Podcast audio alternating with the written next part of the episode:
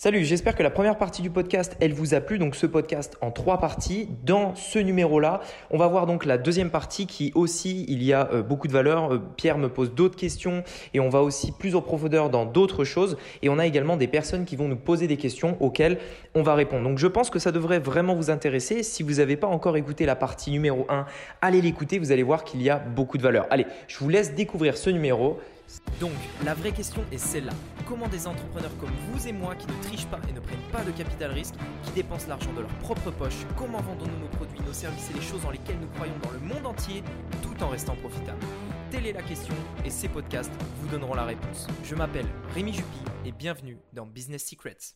Et d'ailleurs, euh, moi, je, parle souvent de ça, tu vas me dire si tu es d'accord, mais je dis qu'il faut euh, en moyenne entre 7 et 21 touches pour vendre. Alors, qu'est-ce que j'appelle une touche, c'est en fait, c'est plutôt le mot point de contact. Ça va être par exemple, la personne a, vu, notre pub, ça fait un point de contact, il clique, euh, il achète un petit produit, il reçoit un email, il rejoint un groupe, il voit un live. Là, on est déjà à 6, tu vois. Il prend un appel. Et donc là, il est, en fait, il est déjà à 7 points de contact. Est-ce que pour toi, euh, tu es d'accord avec ça ou tu penses que c'est même plus ou peut-être moins? Ouais, alors d'ailleurs, par rapport à ça, c'est une étude qui a été faite dans les années 30 euh, dans l'industrie du cinéma, en fait, euh, dans les années 30, ça a été les premières années où, euh, Hollywood en fait a commencé à, faire de la publicité pour, pour vendre des places de cinéma. avant, ils se disaient bon, on va sortir un film, etc., bouche à oreille, etc. Et dans les années 30, ils ont commencé à se dire mais si on faisait de la pub pour remplir les, les, les salles de ciné, tu vois. Et, et justement, c'est parti de là où ils ont fait cette étude-là. Ils se sont rendus compte que généralement, les gens vont vont prêter attention par exemple à un film, porter un intérêt pour un film au bout de 7 à alors c'était pas 21, c'était 7 à 9 à l'époque, 7 à 9 euh, justement euh, affiches que tu peux voir dans la rue. Bon, dans les années 30, il n'y avait pas Facebook, donc c'était plutôt des panneaux publicitaires, etc. Sauf qu'à l'époque, l'attention des gens était beaucoup beaucoup plus élevée. Aujourd'hui, l'attention des gens est de quelques secondes à peine euh, si tu veux capter l'attention et forcément euh, un point de contact sur Facebook, enfin, par exemple, le gars voit ta pub euh, une fois, c'est, enfin, si on peut le compter dans un point de contact, mais c'est tellement infime. Et enfin, je veux dire, le gars, il, a juste à scroller deux fois et il voit 15 autres mecs comme toi, tu vois. Donc, pour qu'ils se souviennent de toi, il faut vraiment y aller. Et, euh, et je suis d'accord avec toi sur le fait que 7 à 21, je suis d'accord parce que parce qu'en fait aujourd'hui l'attention elle est tellement elle est tellement importante et tellement rare et précieuse que, euh, que, en, fait, il faut vraiment euh, que les gens se souviennent de nous, tout simplement. Le nombre de personnes qui s'inscrivent à un webinar et qui, au bout de deux jours, ils savent même plus en fait qu'ils sont inscrits, tu vois. Ouais, il y en a plein. quand tu fais un webinar, le taux de présence, il est de 20 ou 25% et le reste, c'est des gens qui ont juste oublié, tu vois. Euh, parce que entre temps, ils, ils, ont eu tellement de sollicitations et c'est normal. Et, et, donc voilà, c'est clair que pour que les gens se souviennent de toi, il faut il faut poster, il faut créer du contenu, il faut des points de contact, etc. Ouais, ouais. non, clairement. Et euh, c'est vrai que bah, tu l'as dit, l'argent est dans le back-end. Euh, nous, je sais que c'est quasiment 70% euh, du chiffre qui est fait après, après les webinars ou après les emails. Enfin, en tout cas, avec également le contact humain. De plus en plus de personnes ont besoin d'avoir un contact humain, donc notamment avoir une équipe commerciale qui va pouvoir appeler les prospects, tout ça. C'est hyper intéressant. Euh, après, il y a aussi de la vente, euh, par exemple, les petits produits, les tripwires, ça, ça va tout se faire en automatique avec des pubs, avec du retargeting. Mais c'est vrai que pour une offre, par exemple, à 1000 euros, à l'époque, c'était plus simple, les gens arrivaient à payer directement, mais maintenant, c'est un peu compliqué euh, avec tout ce qu'il y a, comme tu l'as dit, les concurrents. il y a de plus en plus de concurrence en termes d'acquisition. Aujourd'hui, les gens qui se lancent dans les pubs, il y en a de plus en plus. Et donc, euh, c'est compliqué euh, de leur vendre, par exemple, une, offre principale à 1000 euros ou à 1500, 2000. Euh, c'est devenu plus compliqué. Ouais, alors en fait, ça dépend. je pense que c'est aussi une, très très très grosse partie du de, marketing en fait. Il hein. faut être bon en, marketing et je pense que je pense qu'aujourd'hui, il y en a. Enfin, je, veux dire, on, va dire que c'est pas forcément plus compliqué, mais c'est juste que le marché est plus est plus exigeant. Tu vois, c'était c'était euh, euh, Oussama Amar qui disait que le, client est une, euh, est une race, est, l'une des, des, va dire, de, comment il disait ça? Il dit c'est, c'est vraiment des, une, un, groupe de personnes tu vois très dur tu vois le, client le, client c'est vraiment le, les, les, les pires en fait, parce que généralement ils te critiquent, etc., etc. Et, et pour les convaincre, ils sont très exigeants, très exigeants, etc. Et ça monte en fait avec, enfin, ça fait que évoluer. forcément, plus tu as, plus as suivi de formation, plus tu sais ce qu'est une formation, plus tu attends ça d'une formation, tu vois. Et quand on te propose quelque chose, on veut toujours mieux. Et donc, je pense c'est pas forcément le fait d'arriver à vendre, c'est le fait de, comprendre en fait quelles sont les exigences actuelles du marché, s'adapter et être meilleur que les autres, tout simplement. Ouais, bien sûr. Et euh, je pense aussi, il y a les personnes, bah, soit qui, ont suivi des bonnes formations, du coup, ils s'attendent à. la barre est déjà très haute, mais il y a mmh. aussi ceux qui, en fait, du fait qu'il y a énormément de gens qui se lancent maintenant et qui ne sont pas du tout, euh, pas du tout professionnels, qui font des trucs. Des fois, c'est du marketing un peu vendeur de rêve et derrière, il n'y a, y a, y a, que du vent. Et du coup, bah, il y a plein de gens qui ont été déçus aussi de certains formateurs. Donc, c'est devenu compliqué quand on essaye de faire les choses professionnelles euh, d'avoir d'avoir leur confiance et de gagner leur confiance s'ils sont passés par des mauvaises expériences. Ouais, alors après, en fait, il y a des, il y a des gens par, par nature, ils sont sceptiques, tu vois. Moi, en, fait, moi, à la limite, tout ça, tu vois, c'est, je m'en fous un petit peu. Moi, ce qui compte pour moi, c'est les chiffres, tu vois. Je sais que si sur une page euh, de conversion, il y a, euh, par exemple, je sais pas moi, 40% des gens qui obtiennent, qui m'ont donné leur email, même si les 60% des autres l'ont pas fait, à la limite, je m'en fous, tu vois, ils peuvent faire ce qu'ils veulent. Je sais qu'il y en a 40% qui m'ont fait confiance c'est ce qui compte, tu vois. On veut pas convaincre 100%, on veut convaincre en réalité, quoi, 30, 40%, tu vois, généralement, c'est les taux qu'on a sur euh, des pages d'opt-in. Et à la limite, bien sûr, on convertira pas tout le monde. Les autres, tant pis, tu vois. On, convertit une partie, tu vois. C'est voilà. Ouais, non, mais bien sûr. Et c'est clair qu'il y a des. Et pour toi, du coup, euh, quel est l'avenir des tunnels de vente, de la pub, tout ça? Parce que c'est vrai que, bah, comme on l'a dit, il y, a, il y, a, de plus en plus de gens qui se lancent, il y a de plus en plus de tunnels en ligne ça devient un peu plus euh, bah, compliqué, on va dire, de se démarquer.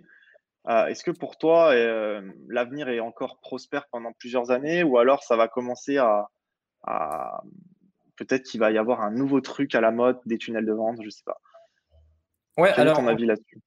En fait, les tunnels de vente, pour moi, clairement, c'est le, ça débute. C'est pas un truc qui est récent en, soi. en gros, on, on, a mis un mot sur quelque chose qui existait déjà depuis très longtemps. Euh, les, tunnels de vente, ça a toujours existé en réalité. Tu vois, c'est un tunnel de vente, c'est une sorte de d'étape qui fait que tu passes de prospect ou quelqu'un qui te connaît pas à client. Tu vois, donc ça existe depuis, ça a toujours existé en réalité. Euh, toujours, toujours, toujours. Tu vois, avant, on faisait les publicités euh, sur des panneaux publicitaires. Étape 1 du tunnel. Étape 2, il vient acheter son billet pour sa place de cinéma. Étape 3, il regarde le film étape, euh, je sais pas, 4, il recommande à ses amis parce que le film était bien, tu vois. En réalité, c'est un tunnel, mais on a mis un mot sur quelque chose qui existait déjà. Donc, clairement, clairement, en fait, ça va continuer. Ce qui peut évoluer, c'est la manière dont on le fait, les stratégies peut-être aussi qui peuvent évoluer. Euh, et, surtout, je pense que le, problème des gens, généralement, je suis pas sûr en fait que ce soit le tunnel en soi ou que ce soit leur conversion, etc je pense que, ou même, ou même en fait, le, même le trafic, en fait, je pense que, il, en fait, il faut juste s'adapter avec, euh, comment dire, il faut vraiment trouver le match entre euh, ce que le marché veut et ce que tu as à leur offrir, et puis, puis voilà quoi. Enfin, et même, enfin, je veux dire, même si demain Facebook arrêtait de faire la publicité ou enfin, décidait d'arrêter sa plateforme, Google aussi, etc., est-ce qu'il y en a qui auraient plus du tout de business ou est-ce que, euh, est-ce que du coup le business sur Internet est terminé? Tu vois, c'est une question qu'on pourrait se poser. Est-ce que si Facebook arrête de faire sa plateforme publicitaire, est-ce qu'il y a encore un business sur Internet Tu vois? Est-ce que ça existe hmm. encore? Euh, et, la question, elle est, elle est oui. C'est évident que c'est oui. Donc ça veut, ça veut bien dire qu'il y aura d'autres manières. Il y a d'autres manières, tu vois. Et euh, il y aura toujours un truc. Pour moi, c'est que, en, sincèrement, c'est que le début. C'est que le début.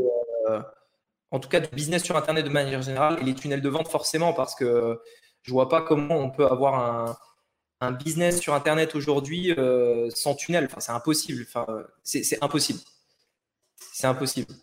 Comme dirait euh, notre ami Jean-Pierre, euh, la question est vite répondue. voilà, en fait, ça répond tout, en fait. Ça. Non, clairement. Mais euh, je te posais ça parce que c'est vrai que j'étais tombé, je pourrais t'envoyer après, ou je pourrais même vous envoyer à tous hein, euh, en, commentaire, une vidéo de Alex Baker, je pense que tu connais. et qui avait une réflexion là-dessus. Tu vois, il disait que, en fait, bah, je te l'enverrai, tu verras, mais qu'en gros, à, partir d'un certain moment, forcément, bah, il y aura de plus en plus de gens qui vont lancer des formations. lui, il parlait surtout du marché de l'infoprenariat, donc des vendeurs de formation. Mmh. Et qu'en fait, il y aurait tellement, tellement, tellement de demandes, enfin, d'offres de formation que la demande, en fait, il y en aurait moins. Et que du coup aussi, ça ferait augmenter, bah, forcément, euh, Facebook, c'est un système d'enchères. Donc, s'il y a tout le monde qui fait de la pub en même temps, bah, les coûts seraient hyper élevés. Donc, ça serait euh, hyper difficile pour la plupart d'être rentable. Et donc, il disait que forcément, les gros resteraient, mais tous les petits, en fait, ils se casseraient la gueule. En gros, c'est mmh. ça, c'est ça un peu sa conclusion. Et en fait, c'est un petit peu euh, bah, comme dans le MLM, hein, quand on a quand on arrive en dernier, bah, c'est compliqué, alors que ceux qui sont déjà là depuis longtemps, bah, c'est eux qui gagnent le plus en fait. Et c'est un petit peu pareil, je pense, pour euh, bah, les formateurs, tout ça. Et comme tu l'as dit, je pense aussi, mon avis, c'est qu'on est encore au début. Et d'ailleurs, la preuve, c'est que avec mon associé, on était allé à, la Défense, à Paris. On a fait un micro-trottoir et on demandait euh, à toutes les personnes en costard-cravate qui passaient euh, dans les, grandes, tours là, est-ce que vous savez ce que c'est un tunnel de vente? Et personne, je te promets que personne sur, bon, on n'en a pas fait des milliers, hein, mais sur peut-être 30 personnes, il n'y a personne qui savait. Et il y a même une dame, je me souviens, elle m'a dit, euh, ah, je crois que c'est quelque chose de très mauvais. Euh, je me souviens plus ce qu'elle disait, mais ah, mais on a halluciné, hein, personne connaît en France. Et aux États-Unis, tout ça, c'est bah, déjà bien, bien implanté, mais encore eux, je pense qu'ils ont encore des belles années à faire. Mais je pense que Belgique, France, Canada, Suisse, euh, il y a encore beaucoup de, il y a, enfin, il y a énormément, de plus en plus d'intérêt pour ça et de demandes pour ça. Et aujourd'hui, toutes les entreprises, bah, qui ont des sites internet, on va dire à l'ancienne, qui, où ils ont plein de visites, mais ils n'ont pas de vente derrière, bah, mm. forcément, s'ils voient que maintenant, avec la pub, avec euh, un tunnel derrière, un bon tunnel qui renvoie vers un call ou vers leur offre directement, ils savent que ça peut leur faire euh, croître énormément leur vente. Et surtout, dans cette période de corona et de, et de, de crise économique où tout le monde se digitalise. Et on l'a bien vu avec les restaurants. Aujourd'hui, les restaurants, ils ont tous le QR code. Ouais. Dans... Et, voilà. Et moi, je connais aussi des. J'ai même une élève qui est spécialisée, euh, je crois qu'elle est dans le live d'ailleurs. Salut Bergely, si tu nous écoutes, qui, s'est spécialisée en fait pour les restaurants et elle leur vend du coup des, prestations en marketing, euh, par exemple le QR code, tout ça, faire le menu euh, sur une page, elle leur crée la page, etc. Et en fait, il y a énormément de demandes là-dedans. Donc en fait, c'est encore une fois s'adapter au marché. Il faut savoir lire son marché, avoir une vision aussi long terme. Qu'est-ce que va être le marché dans un an, dans deux ans? Et vous allez pouvoir vous positionner là-dessus. Et je pense d'ailleurs que là, c'est le bon moment si vous n'avez pas encore d'idée ou vous avez une agence peut-être digitale, mais un petit peu à l'ancienne, de peut-être vous spécialiser plus aussi, euh, bah, comme nous on fait et comme toi tu vas faire aussi Rémi, dans les tunnels de vente, parce qu'il y a mmh. énormément de demandes. Et pour moi, il y a, en fait, le marché est énorme, donc il y a de la place vraiment pour plein d'acteurs. Et je pense que c'est intéressant aujourd'hui, de, dès maintenant, de se lancer là-dedans pour, euh, bah pour euh, finalement répondre aux besoins de demain des entreprises en termes de tunnel de vente, de création, de stratégie, conseils, etc. Ouais, non, mais je suis, je suis complètement d'accord. Et pour, pour revenir rapidement sur Alex Baker, j'avais vu une partie de cette vidéo-là, justement. Et, et en fait, je suis, en fait, je suis d'accord avec lui, mais dans un sens, le, enfin, le marché ne peut que évoluer comme ça historiquement, tous les, business models en fait nouveaux finissent toujours par, euh, par évoluer euh, en, devenant plus durs. Si tu veux, il y, a des phases dans un business où, tu vois, tu as les précurseurs, ensuite as les. Je, me souviens plus exactement des phases, mais tout type de business model, tu as les précurseurs, ensuite tu as les, sceptiques par exemple, ensuite tu as les, euh, professionnels, etc. Et puis après, c'est trop tard il y a toujours des, success stories à chaque phase, même après, même après en fait que le, truc soit terminé. Tu vois, je suis certain que dans 10 ans, il y aura une entreprise qui va se créer sous le, business model du drop, peut-être pas avec AliExpress, mais sous le business model du drop et qui va, et qui va tous nous prendre de court, tu vois, qui va cartonner. Et, euh, et pourtant, la tendance sera probablement passée dans 10 ans. Euh, et, en fait, c'est ça. Ce qui, ce qui, va changer, c'est que le marché va devenir plus dur. Probablement qu'il va y avoir l'État qui va mettre son grain de sel là-dedans, la régulation, etc. Toutes ces choses-là, en fait, qui vont arriver. Donc, bien entendu, ça sera plus dur. Il y aura probablement euh, peut-être plus de monde, je ne sais pas. Mais dans l'idée, il y a, euh, même si Facebook double ses prix, il y a tellement d'autres manières d'avoir des clients. Il y a, hmm. je veux dire, euh, aujourd'hui, tu contactes une personne qui est influente. et par exemple, une personne qui a 10 000 abonnés, tu vois, tu, tu lui contactes, etc. Tu, pas, tu trouves un moyen, tu vois, à l'ancienne de la prospection, tu vois, et en un instant, hop, tu touches 10 000 personnes, tu vois. Il y a, vraiment, il n'y a pas que Facebook, il faut vraiment s'ouvrir à d'autres trucs. Ah oui, dans, tous les cas, dans tous les cas, la base de tout, c'est la liste, la liste, la liste, la liste. Créer une, liste et non pas, voilà, pour être là dans 10 ans, comme on en parlait tout à l'heure, quoi. Pour, euh, pour être vraiment là, dans, pour rester là pendant longtemps. Parce qu'il y a un truc qui est clair, c'est que ceux qui ont une liste, ils resteront, c'est clair. Peu importe si tu changes de plateforme, etc. Tu as, je sais pas, tu as 100 000 abonnés sur YouTube. Demain, YouTube arrête tu prends tes 100 000 abonnés, tu les mets sur la nouvelle plateforme à la mode. Tu vois, c'est Gary Vee qui disait, euh, Gary Vee qui disait euh, qu'il parlait de TikTok justement qui, euh, qui allait, bah, je sais pas où ça en est, mais aux États-Unis comme quoi ça allait s'arrêter, etc. Et en fait, il disait, il expliquait que en fait, on, lui demandait son avis, etc. Il disait mais on s'en fout en fait que TikTok s'arrête. Les heures qui étaient passées sur TikTok, les heures que les gens passaient sur TikTok, ces heures-là ailleurs elles vont être passées ailleurs, exactement. Elles vont être passées mmh. sur Instagram, sur Facebook, etc. Votre rôle, en fait, à vous, c'est d'identifier où sont passées ces heures-là et, de, et de mettre du contenu face à ça, en fait. Peu importe que ce soit sur TikTok, YouTube, etc. Tout évoluera tout le temps. De toute façon, Enfin, si on regarde, euh, il y a eu euh, MySpace, euh, il y a eu Snapchat, il y a eu MSN, enfin, je sais pas, il y a eu je sais pas combien de trucs, même nous de notre vivant, tu vois. Alors, j'imagine. Vine, tu vois, on a vu passer Vine. Vine, tu vois. Ouais, Vine, il y avait Musical... aussi. Après, c'était TikTok, je crois. Ça a été racheté ouais, par TikTok. Enfin, il y a eu plein de trucs comme ça. Et, et c'est et les heures, au final, c'est les mêmes, tu vois. On a tous 24 heures et il y a, y a autant de bah personnes dessus, moins mais c'est juste qu'elles vont de plateforme en plateforme et ça va continuer d'évoluer. Ça se trouve demain Facebook, euh, dans 10 ans, dans Facebook, ça se trouve, ça n'existera plus. Et, mais le temps passé sur Facebook sera ailleurs. Il faudra juste euh, le trouver. Aujourd'hui, nous, on, se régale. Nous, c'est sur Pinterest. Pinterest, c'est franchement, euh, on a des, des coûts, c'est assez incroyable. Et, et Pinterest, ça va évoluer, je pense. Ça va évoluer. Mais c'est un exemple. clairement je pense qu'il y a plein de, petits, de petits trucs comme ça euh, qu'il faut tester en fait. ça revient au même, le tester, s'adapter au marché, savoir lire le marché aussi, important. Mm.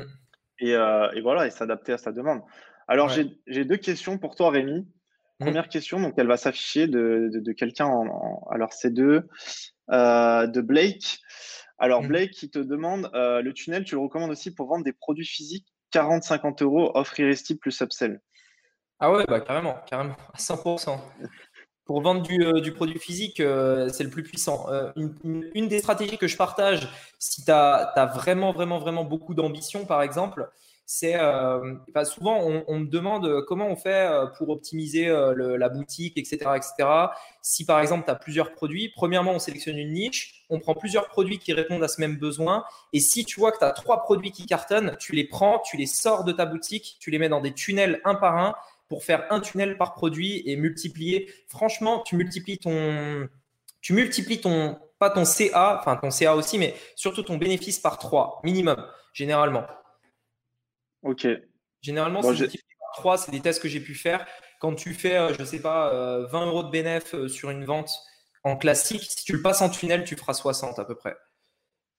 Bah, clairement, je, te, rejoins totalement avec ça. Et, et d'ailleurs, si surtout si tu as un monoproduit, euh, moi je te conseille d'avoir un tunnel et pas un site Shopify. Par contre, si tu as beaucoup de collections, là tu peux, euh, tu peux avoir un site Shopify, mais tu peux également tester un produit en tunnel avec une pub, mais qui va rediriger ensuite euh, quand même vers, vers ton lien Shopify. Et d'ailleurs, j'ai un ami à moi, Sacha, qui lui cartonne en e-commerce et en fait il a couplé ClickFunnels et Shopify. Et en fait, on peut faire une intégration avec les deux et c'est ultra puissant.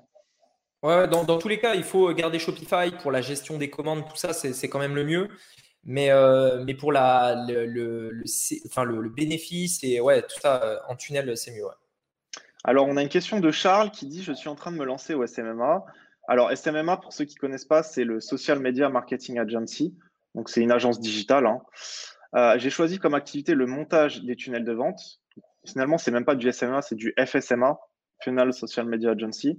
Mhm. Est-ce que je devrais plutôt choisir une, niche, sinon laquelle? Euh, Tu veux répondre ou tu veux que je réponde, euh, Rémi? Bah, Alors, moi, j'ai mon avis euh, dessus, mais vas-y. alors moi, mon avis, tout simplement, euh, tu peux rester euh, généraliste au départ. Après, tu peux aussi te nicher. Par exemple, nous, on a des élèves dans notre programme, bah, comme Bergely, qui est, elle, spécialisée en tunnel pour les restaurants. Euh, on en a qui sont spécialisés, par exemple, pour les salles de sport. Et du coup, ça permet finalement, après, quand tu vas démarcher tes clients, je suis expert en tunnel pour tel type d'activité. Après, du coup, tu vas aussi te fermer à peut-être d'autres activités, mais finalement, tu vas aussi te différencier par rapport à ta niche.